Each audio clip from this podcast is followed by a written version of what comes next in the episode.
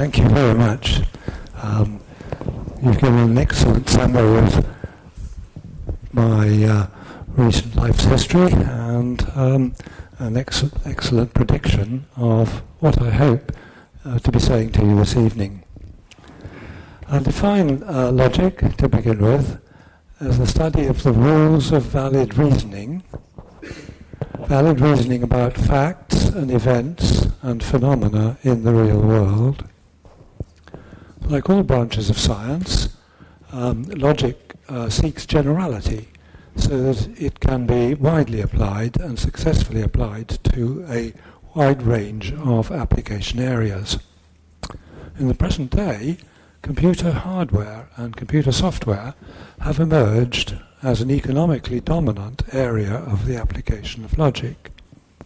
And yet many of the essential concepts of logic were discovered by philosophers of previous millennia originally inspired by quite different applications.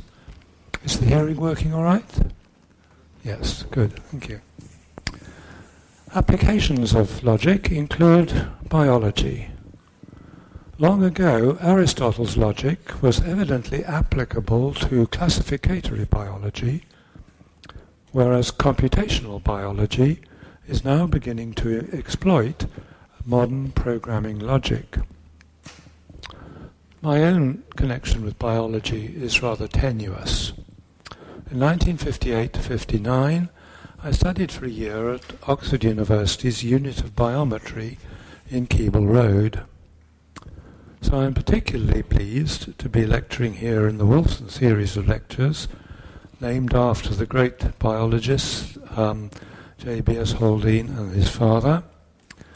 Um, JBS was professor of biometry at University College London, and um, so um, uh, it's appropriate that I should be talking here. And an even greater delight to me is to come back to, to a college at which I was a fellow for 22 years and an emeritus fellow for 11 years in exile Cambridge. My talk will summarize uh, some of the discoveries of the great philosophers of the past. I've selected some discoveries um, which I have, which have more recently been rediscovered in ignorance by computer scientists, uh, especially including myself. I will suggest that each discovery was inspired by an application that was relevant to society at the time that it was made. And that was long before computers of the power of the present day uh, were even imaginable. I hope that my summary will support my conclusion that in its application of deductive logic to the needs of the present day, computer science belongs to one of the great intellectual and academic traditions of human history that have applied logic. Perhaps the same insight has inspired Oxford University in its recent introduction and announcement of a new joint honours school in philosophy and computer science. With my background, of course, I heartily welcome this development and wish it the best success. Now, this table gives a summary of the topics I have chosen for you this evening. Uh, the left column names a branch of logic which I consider to be highly relevant to computer science. Second column gives a contemporary application, a contemporary with the logician named in the third column uh, Aristotle, Euclid, Occam, and Leibniz. Now, um, uh, the case that I want to make is to describe a speculation of my own, again of an almost unimaginable future. I speculate that the four branches of logic that I have mentioned, and many more branches listed on this slide, will be combined in a carefully judged proportions provide a coherent logic for reasoning about computer programs. A programming language will provide its notations, and the logic of programming will enable one to deduce from the text of the program itself all the possible consequences of running that program on a computer. In particular, we will be able to prove that a program is free from certain kinds of serious error. Furthermore, the computer itself will be able to check this fact even before running the program. The eventual payoff, as they say these days, the bottom line, is that this will contribute to a reduction in the billions of dollars per year which are lost to the world's economy as a direct or indirect con- consequence of programming error. And my f- final flight of imagination, I will suggest that programs also provide a good notation for describing the real world phenomena of time and space, change and motion, history and geography. These aspects of logic have rather fallen out of uh, fashion, um, uh, perhaps because of the enormous success of modern symbolic logic in dealing with the foundations of mathematics. There, but I claim that there are many forms of common sense, temporal and spatial reasoning used by programmers that do not require the numerical calculation of the mathematician. They have in the past been considered as belonging to the domain of logic itself. And by reintroducing these concepts, concepts taken from programming, into mainstream logic, we will greatly extend the range of that subject to cover common sense reasoning about the real world. When this happens, computer science will begin to repay the vast debt which it owes to the philosophers and logicians of the past. The early principles of deductive logic were codified as syllogisms by the ancient Greek philosopher Aristotle. Um, Aristotle, um, his study of logic was inspired by the need to detect errors in philosophical, political, and legal disp- disputations. But its clearest scientific application was to reasoning in classificatory biology, of which he was the founding father. In Aristotle's day, of course, philosophy took the sum of human knowledge as its subject matter, and he taught in his academy many subjects which are still taught in our universities today, but each of them only in a separate department. Philosophy started its development before the separate disciplines split off from each other, and it is still one of the most interdisciplinary of subjects. Like all branches of uh, logic um, and mathematics, the study of logic starts by listing the range of concepts that are its subject matter. It then lists the range of sentences that can be used to describe the properties of each concept. These properties may be properties enjoyed by each concept in isolation or in relationship to each other. Logic introduces precise notations to denote each concept and defines the range of sentences that it's dealing with by formalizing the grammar or syntax of a grossly simplified language, much simpler than the natural language which we use for describing the same phenomena in the real world. The rules of logical deduction are then defined, again, by their general syntactic form. Of course, they apply only to the sentences of the previously defined form and content. In Aristotle's logic, there are four permitted forms of sentence listed on this slide. The letters S and P are intended to be replaced by the names of individuals, like Socrates, or the names of sets of individuals, like sharks or fishes or animals. The vowels A, E, I, and O, o are just used to name the form of four different kinds of sentences, as again showed at the bottom of this slide. Um, when one uses logic, um, or even describes it informally, one often uses natural language um, which don't conform exactly to this pattern, but with some sacrifice of natural idiom, all the sentences which we could reason about as syllogisms uh, can be made to conform to one of these four, four patterns. Now, Aristotle also defined 24 patterns or syllogisms for valid deduction. Um, like the rules of grammar, these are introduced by rules which relate solely to the form of the sentences and the proofs and not to their content or meaning. Here are two examples of syllogisms. Um, they were later given the names Barbara and Celarent. Each syllogism um, consists of three sentences on three successive lines the first two sentences are called premises, major and minor, and they're written above the um, drawn line. And the third is a conclusion, which is um, written below the line.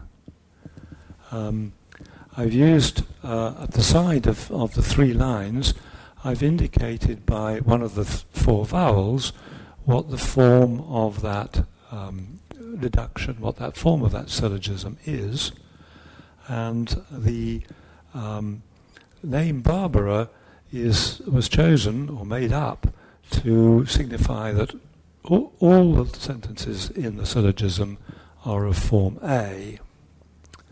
Uh, the, uh, the next syllogism was called Celarent because um, the pattern of its premises and conclusion are of the form E, A, and E. Um,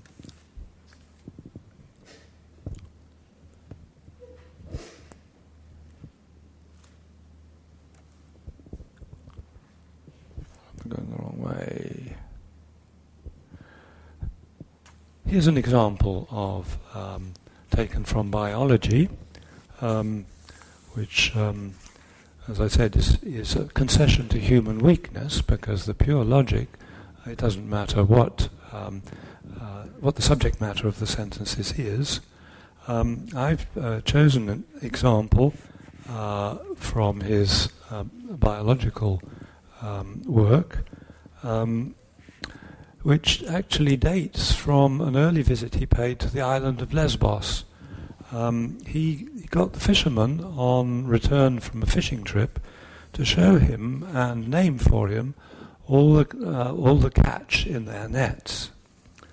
And he realized that sharks and rays were similar to each other, but different from the majority of the inhabitants of the sea and the contents of the nets.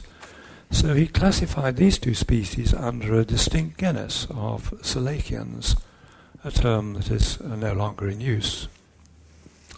Such classifications of biological species and subspecies and phyla and families and kingdoms have been the essence of mainstream biology until the current millennium. Because of their tree structure, the classifications provide a vast body of observational evidence and observational material for use as premises in the deductions of Aristotelian logic. Even larger bodies of experimental data gathered by scientists are now stored on the computer networks throughout the world techniques for reasoning about the data stored on computers has been, um, are being automated by specialized forms of deductive logic called ontology, which are uh, more powerful um, than the syllogism of Aristotle. The um, ontology is used to formulate a question in which the answer is looked up in the computerized data and the information, the answer is presented in a form which is meaningful to the scientist and which he can use to test and formulate his theories and predict their consequences. Uh, Aristotle's approach to logic has been pervasive in, in computer science. Um, uh, for example, every programming language is defined first by its syntax, using letters like S and P to stand for the component parts of the program. In place of Aristotle's simple sentence structure, there are usually hundreds of grammatical rules that determine whether a program is syntactically correct and therefore subject to the reasoning power of logic. Fortunately, the computer itself can be got to check the observance of these rules and reject as nonsensical any programs which violate them. Now, even the execution of a, sim, uh, of a syntactically valid program is very like a proof. The individual steps taken by the computer are defined not by 24, but, but by hundreds of deductive patterns very similar to those of the syllogism. Aristotle could hardly have imagined that his deductions would one day be carried out automatically by a machine at a speed of billions of deductions per second. He could not have predicted that there would be billions of computers in the world, each of them capable of performing logical operations at this same enormous speed. I'm not keeping up.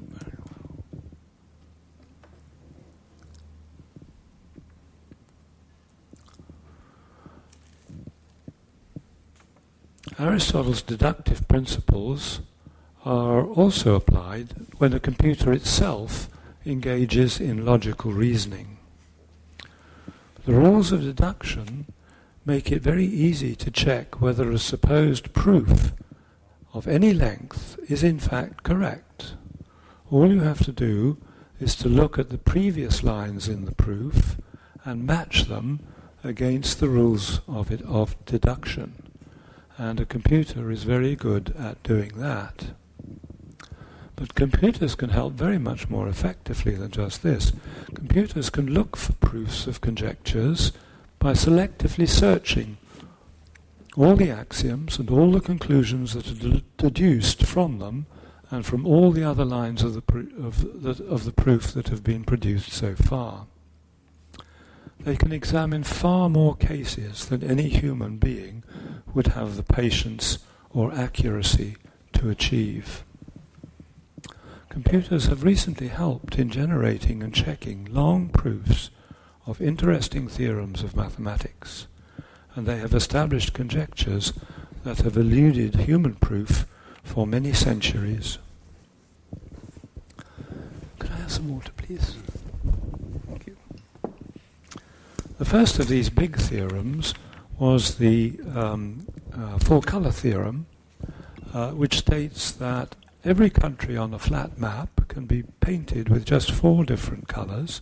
Thank you very much. And no neighbouring countries need to share the same colour.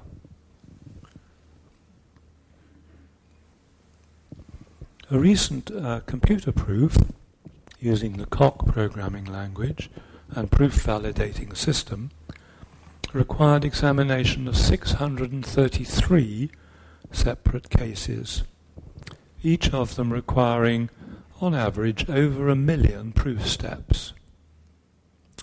A billion steps in all. A more recent triumph was the Kepler conjecture, which uh, states that the natural greengrocer's way of stacking oranges, or in the mathematician's case, perfect sp- spheres, will pack the most fruit into the least space. And a fully automatic proof of this is still being constructed.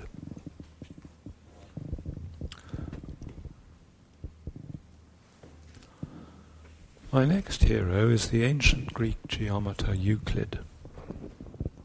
He lived and worked in Alexandria around the turn of the 4th century BC.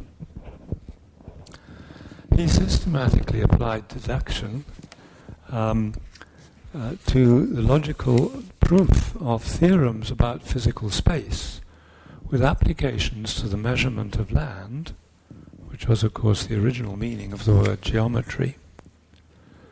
Ever since his day, geometry has been used for drawing of boundaries, um, building of fences, design of buildings, surveying, and making of maps.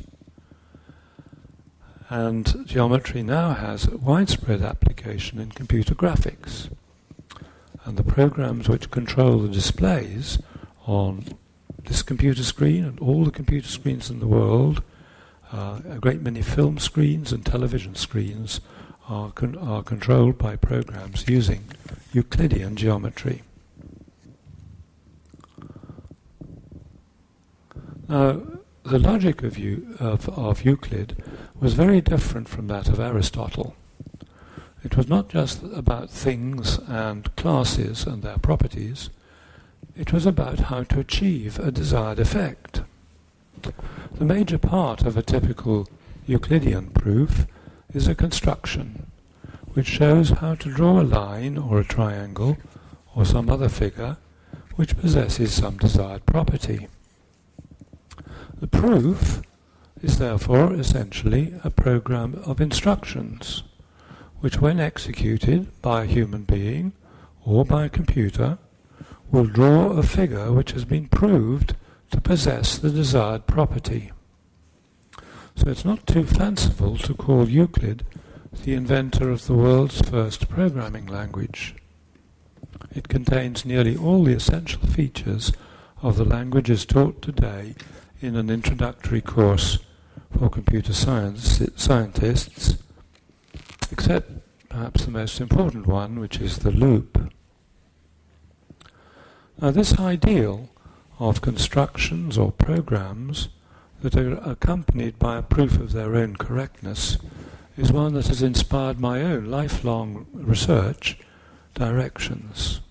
It has obvious um, uh, application in uh, reducing the enormous cost of programming error, which I have um, estimated earlier at many billions of dollars. And the ideal of designing a programming language in which every program is accompanied by its proof has been embodied in the Coq programming language, the same one that I mentioned as having proved the um, four color theorem. Coq uh, is an uh, immense achievement, a software system based on the principles of constructive or intuitionistic logic, which regards programs and proofs as inseparable because they are the same thing.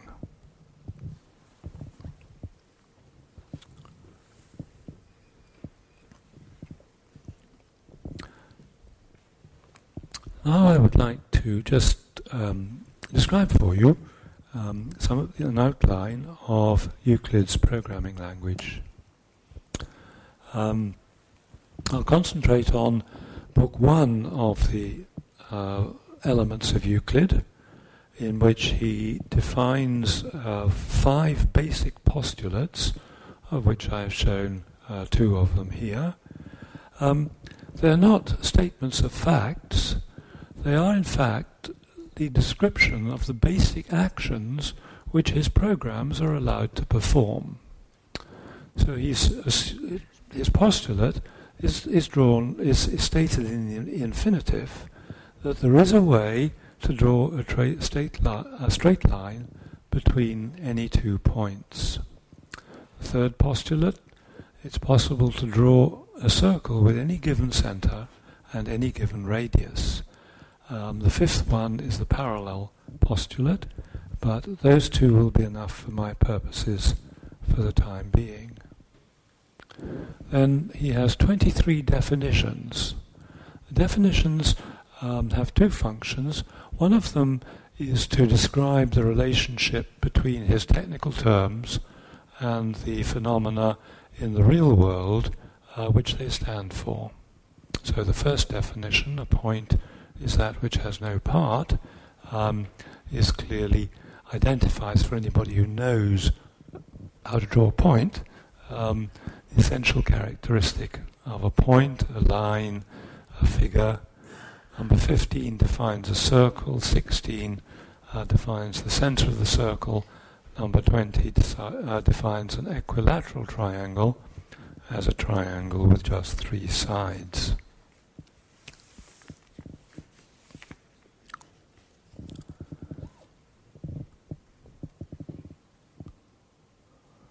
Um, then the main content of, of Book 1 has 48 propositions, of which I've shown the first um, here, and the last two are two statements of Pythagoras' theorem. Uh, propositions uh, play the role of subroutines because they contain constructions which can be reused again and again, just like calling a subroutine in a computer program.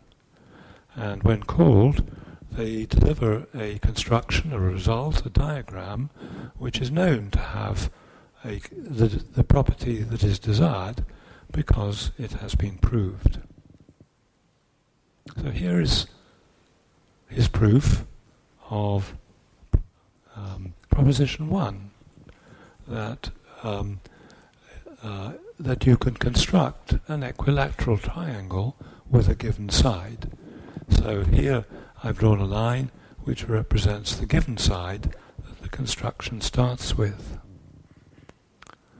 So the first um, uh, action is to draw a circle with the line as radius and center at one end. Postulate 3 tells, tells us that you can do that, and um, arbitrarily I've chosen the left-hand end of the um, line as of to draw the circle.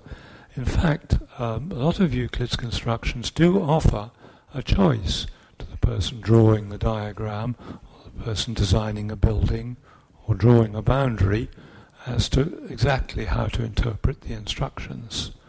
Um, the non-deterministic choice um, is characteristic of Euclid's logic. Um, in fact, it doesn't matter which one I chose to do first, because the next step in the construction is to draw a circle with its center at the other end of the line and with its radius um, at the first end of the line. So, can anybody remember this construction? Oh, well done. I thought it was beautiful. Well, here's another example of choice. Um, we want to choose a point which is on both the circles, a point where the two circles intersect. So um, I've just chosen the point which is on this diagram drawn above the line, and I've called it C. So this is an example of a, what in a modern programming language we call an assignment, giving a value to a name. And the last step in the construction is to join the selected points to both ends of the um, original line. Now here again there was a choice of uh, which line to draw first, or indeed, because they're occupying different points in space, um, you could draw them at the same time. If you had two, two surveyors out in the field, um, or two fences to build, those two fences could be drawn at the same time. Modern languages deal with concurrent execution, um, but Euclid's language didn't, didn't uh, mention it explicitly. Again, here this uh, slide illustrates the fact that the construction offers a non-deterministic choice. It doesn't say exactly whether the new uh, triangle is to be built below the line or above it. Ah, but I haven't yet proved that the triangle is equilateral. And this can be done in uh, two or three steps. First of all, look at the left-hand circle the two lines from the center of that circle all go to the circumference of the same circle. And the definition of a circle told us that all the radii of a circle have the same length. So the two lines marked with blue equal signs are in fact equal.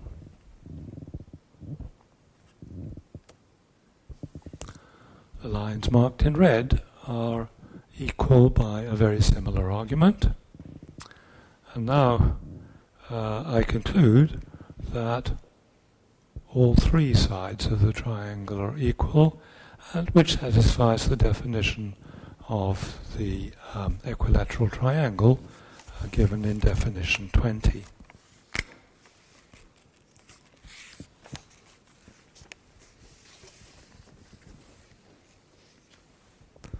I've actually left out a step here.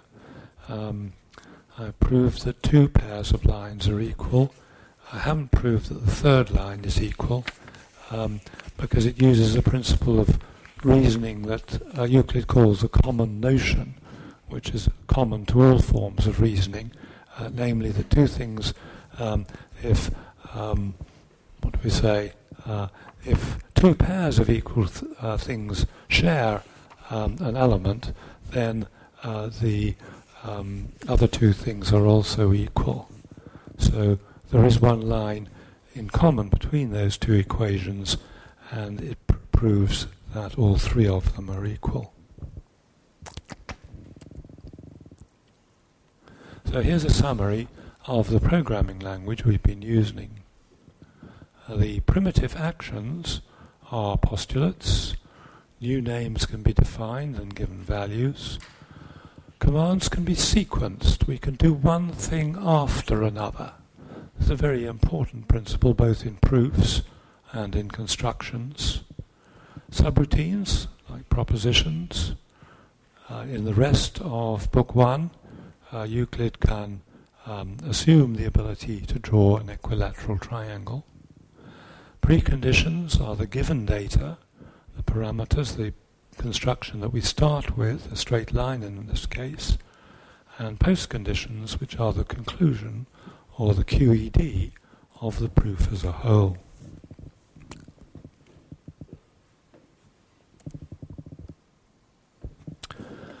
Would you be willing to take over for me? Thank you very much. I've called on Bernard Sufrin to give my voice a little rest. Good luck. But I'll be still sitting here, so if you want to throw anything, throw them at me and not at him. To take to correct the president, he's the ventriloquist and I'm the dummy.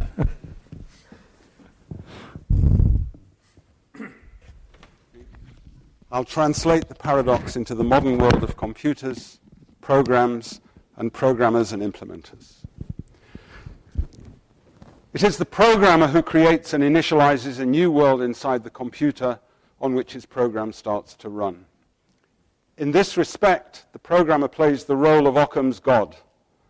From a definition of the language in which the program is written, everything that happens during program execution is logically predictable from examination of the program itself, even before the start of its execution. In principle, if he were clever and patient enough, the programmer could predict everything that was going to happen. A computer that executes the programmer's program plays the role of man in Occam's paradox. So we conclude that a computer, one that correctly implements the programming language, has no free will. This conclusion certainly follows validly from the premise, and the premise is certainly true, provided that the programming language is deterministic. However, most programs and programming languages of the present day, as well as Euclid's historic language, are not deterministic. Programmers using a non-deterministic programming language, however patient and clever, cannot predict precisely how their program will behave. A non-deterministic programming language, for good reasons of improved performance, allows its implementer a carefully circumscribed scope for exercise of free will to make choices between the alternatives presented by the programmer. I've illustrated this form of non-determinism in Euclid's proof of proposition 1. Translating this revised premise back into the theological paradox, it is the implementer that plays the role of man who exercises the gift of free will to make the choices which the program has left open. This is entirely consistent with the foreknowledge by the programmer of the whole range of all the different ways in which the implementer's free will can be exercised and of all the consequences of each choice. William of Ockham considered that the knowledge of God was of this conditional form, conditional on choices to be made by man, exercising his free will to control certain aspects of what will happen in the future. The knowledge of God, and by analogy the knowledge of the programmer, can be drawn as a tree with a choice at every branch point. Because of the human choices, the prophecies of God have to be understood as conditional. When God told the prophet Jonah to predict that Nineveh would be destroyed, as shown by the red lightning strike, the prediction was based on the obvious premise that the citizens of Nineveh would continue their sinful ways, as shown by the downward path in the diagram. But the Bible, Jonah 3, tells us that the citizens re- repented their ways with fasts and sackcloth and ashes, and as a result, their city was saved. But this did not prove the falsity of God's prophecy, just that its obviously intended premise had been made false by the exercise of the free will of man. Such a picture of branching time is the basis of a popular version of modern temporal logic, CTL. Tony, CTL, can you gloss the initials for us? Something, sorry? computational tree logic, which has been implemented on a computer to assist in the verification of computer hardware and computer programs, even non-deterministic ones. It is used on a daily basis to reduce the cost of design errors even before the computer or the program has been fully designed. Temporal logic was only one small part of Occam's general logic. In fact, it dealt with just the last member of the list shown on this slide. The expressive power of Occam's logic was much greater than that of Aristotelian logic because it allowed complete sentences, for example, P or Q on this slide, to be included as subordinate or coordinate clauses in other larger sentences. Even these clauses are allowed to contain further, subordinate or coordinate clauses. In fact, these five connectives can be used to make explicit the logical and temporal structure not only of sentences, but also of paragraphs, sections, chapters, volumes, right up to the sum total of human knowledge held in the libraries of the world, and increasingly in our computers. But I hope to convince you of an even bolder claim that these and similar connectives are used in all modern day programming languages to write our largest programs out of smaller component programs right down to the basic commands obeyed directly in a single step by the computer. To explain the meaning of Occam's sentences, I will draw pictures. Here is an abstract picture of ovals standing for the objects described by the sentences of logic. The objects could be things and people and classes, as in Aristotelian logic, or points and lines and figures in Euclidean geometry, or numbers and functions in mathematical logic. Each of our clauses or sentences, for example P, Q, will describe some more or less general properties of a set of the objects of our logic. On this slide, I've drawn a circle labeled P to enclose all those objects which have the property P, and similarly for Q. Occam's copulativa, now called conjunction, is written here as ampersand. The sentence P ampersand Q describes just those objects shown in red on this slide.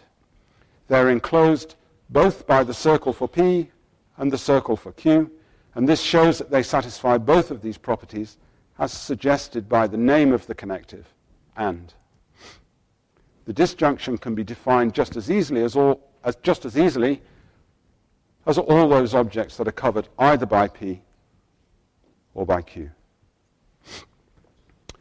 logical disjunction is exactly what explains the phenomenon of non-determinism in programs and programming languages, or in the biblical story of the non-destruction of Nineveh.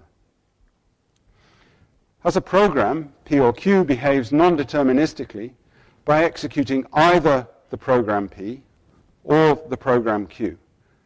But the programmer doesn't know which. It is the implementer of the program who has the free choice of which of them will actually be chosen in each execution of the disjunction. So the disjunction of logic describes a branch point in the diagram that I drew to illustrate Occam's doctrine of branching time. One of the alternative branches possible for P or Q leads to execution of P, and the other leads to the execution of Q. In order to deal with Occam's temporal connectives, we need to analyze in greater detail the kinds of objects which are described by our sentences. They will denote not just static things or objects, but rather events that occur in time and space, and which involve change and motion of objects. So our ovals will be interpreted as stories, each of which describes many somewhat related events that may occur sequentially in time or concurrently in space. The stories may aim to be true in the real world, either in the past, when they're called histories, or in the future, when they're called prophecies, or partly in both. Or they may occur in an imaginary world, in which case we call them myths, if they're old enough, or fiction if written in the present day. But as a computer scientist, I'll be particularly interested in stories of what occurs inside a computer that is executing a program. In this case, it is the program itself that determines what stories can be told about it. But everything I say applies equally well to all the other kinds of story that can be told. And this will lead me towards my final conclusion that the same logic that applies to programs can apply to all other kinds of story as well.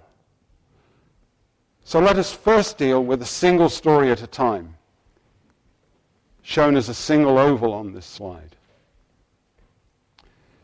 In general, a story consists of one or more events, and they're shown here as small circles because I will not wish to divide them further. Each distinct event occurs at a distinct point in time or space or both. If two events occur at the same time, they must occur in different places, so they will be drawn one above the other. If two events occur in the same place, they'll be drawn at the same height in the diagram. Since there are many events within a single story, I can classify them into two or more parts, or sub-stories. This enables each sub-story to be described by a separate clause or sentence. On this slide, the events have been classified as either red or green. Here, I've used a black line to split the story into the red sub-story and the green sub-story. The line is horizontal indicating that the red events occur in different places from the green events. Because it occurs at a different place, a red event may occur at the same time as a green event, or it may occur in between two successive green events.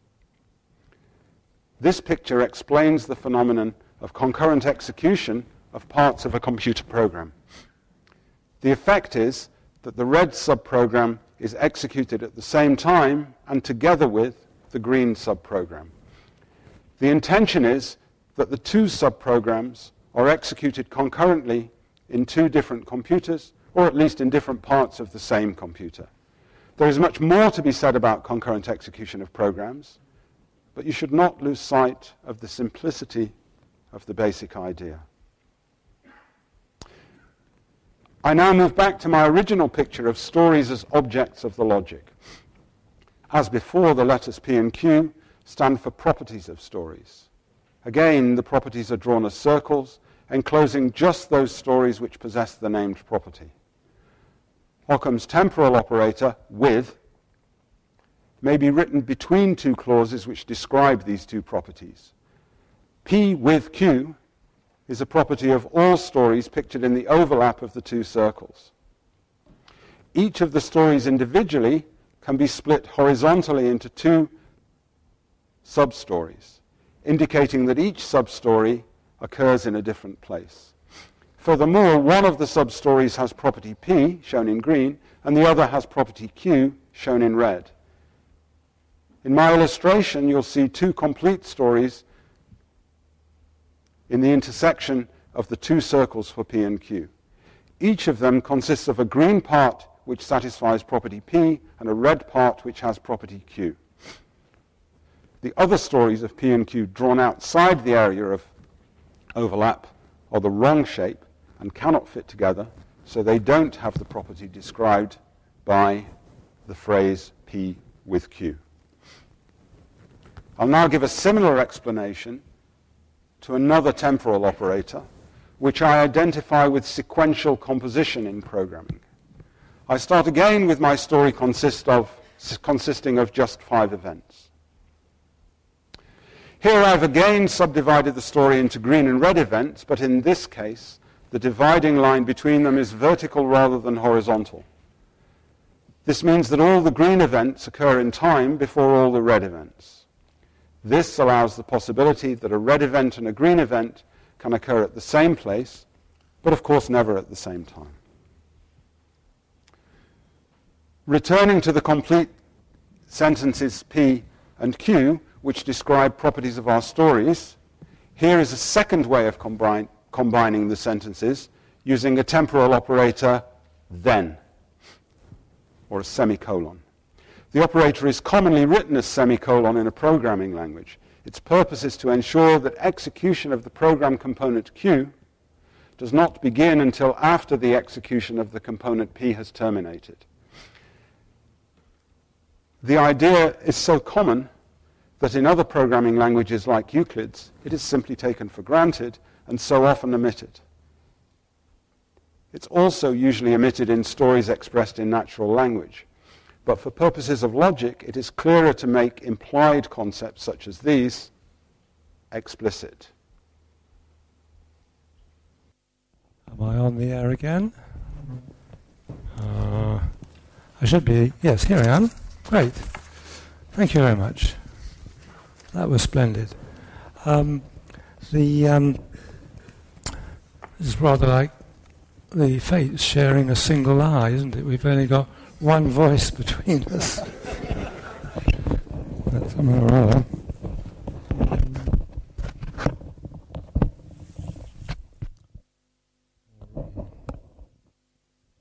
Well, I think we're uh, uh, coming to the end, so I'd like to just um, sum up um, by mentioning another great logician of the past, um, this time a logician of the um, 20th century, um, who is well known as the um, father of computer science. I refer to Alan Turing.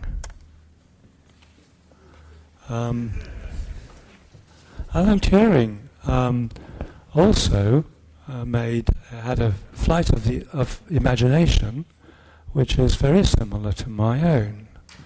Um, and therefore, uh, I have only, as it were, replayed his imagination um, in ignorance of his expression of it. Um, in 1948, he gave a paper to the London Mathematical Society with the title On Checking a Large Routine. This was the same to- talk in which he introduced the idea of proving programs by means of assertions, an idea which has been rediscovered many times by, uh, for example, von Neumann independently, uh, Floyd, uh, and Naur, and um, I got it from Peter Naur. Sorry, not Peter Naur, um, Bob Floyd also rediscovered it. Um, so, in, we were all, all these rediscoveries were rediscoveries in ignorance of uh, Turing's basic idea. He, he said that he, pre- he predicted that the language in which one communicates with these machines, by which he meant a programming language, forms a sort of symbolic logic. I've perhaps gone a little bit further, perhaps further than I should have done, in uh, suggesting that one day a programming language will not just be a sort of logic, but an integral part of the mainstream of applied logic itself. Because when that happens, computer science will take its proper place in the history of thought as the latest development of one of the ancient and great intellectual traditions of the human race. Thank you very much.